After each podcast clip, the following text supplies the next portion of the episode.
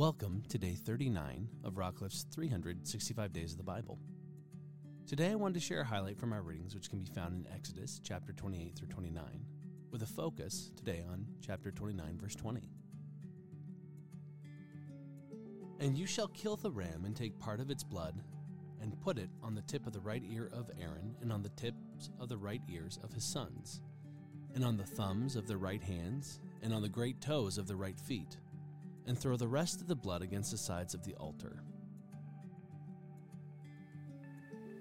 Now, when I was reading this, it kind of stood out as a little strange to me, so I, I got to looking and, and searching because we've just read uh, how important all the details of the tabernacle are and, and all the importance and the specificness of the garments of the priest. And now we're seeing about the consecration aspects of the priest. And so nothing here is small or insignificant, God has a purpose for everything He's asking to be done.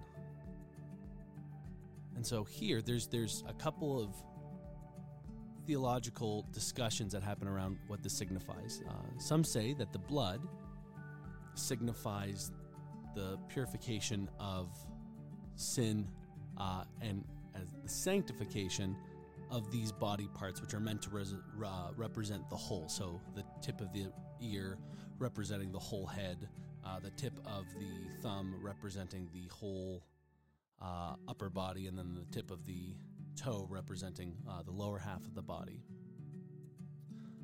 The other uh, thought, theological thought that gets discussed is that this was actually meant uh, kind of as a link to to God. This was kind of like a binding of head, heart, feet, like hands, feet, head. These these would all be set apart for God. And the right side specifically, what seems to be the consensus here is that the right side represents the honor side, uh, which we find in, in Genesis chapter 48.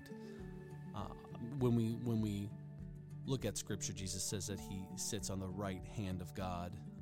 Even the disciples argued to find out who would sit on the right and left hand sides of Christ in his coming kingdom. And so it's, it's very interesting when we look at this.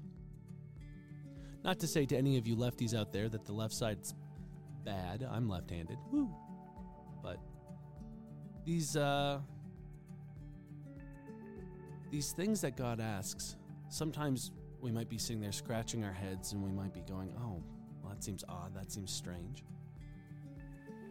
And certainly you might come across this while reading uh, Exodus and, and even further on. We're going to get into some heavy uh, laws and very hyper specific laws as we get to some of the other books of Scripture. And you might be going, but God, why? And sometimes the, the elements of, of what God asks for, we have to take on the element of faith that he has a purpose for it. Now, now he tells us his purpose actually in Exodus for all of this. It's to sanctify, to set apart, to ordain uh, the priests, and to establish the priestly lines who will serve him in his tent. And so the methodology from which he chooses and why he chooses to doesn't really matter as much as the fact that he's asking it to be done and, and that it's very specific. And sometimes God's going to ask us to do things that seem strange.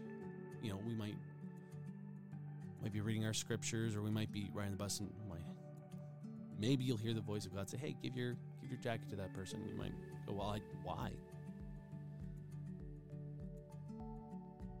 If you know it's God, best just to do it. And the best way to know it's God is to read His Word and to pray, because He won't contradict Himself. So if, if a strange request does come up, but you have the peace of the Holy Spirit upon you, and I know it doesn't contradict anything that, that God says in His Word, go for it, even if it seems strange.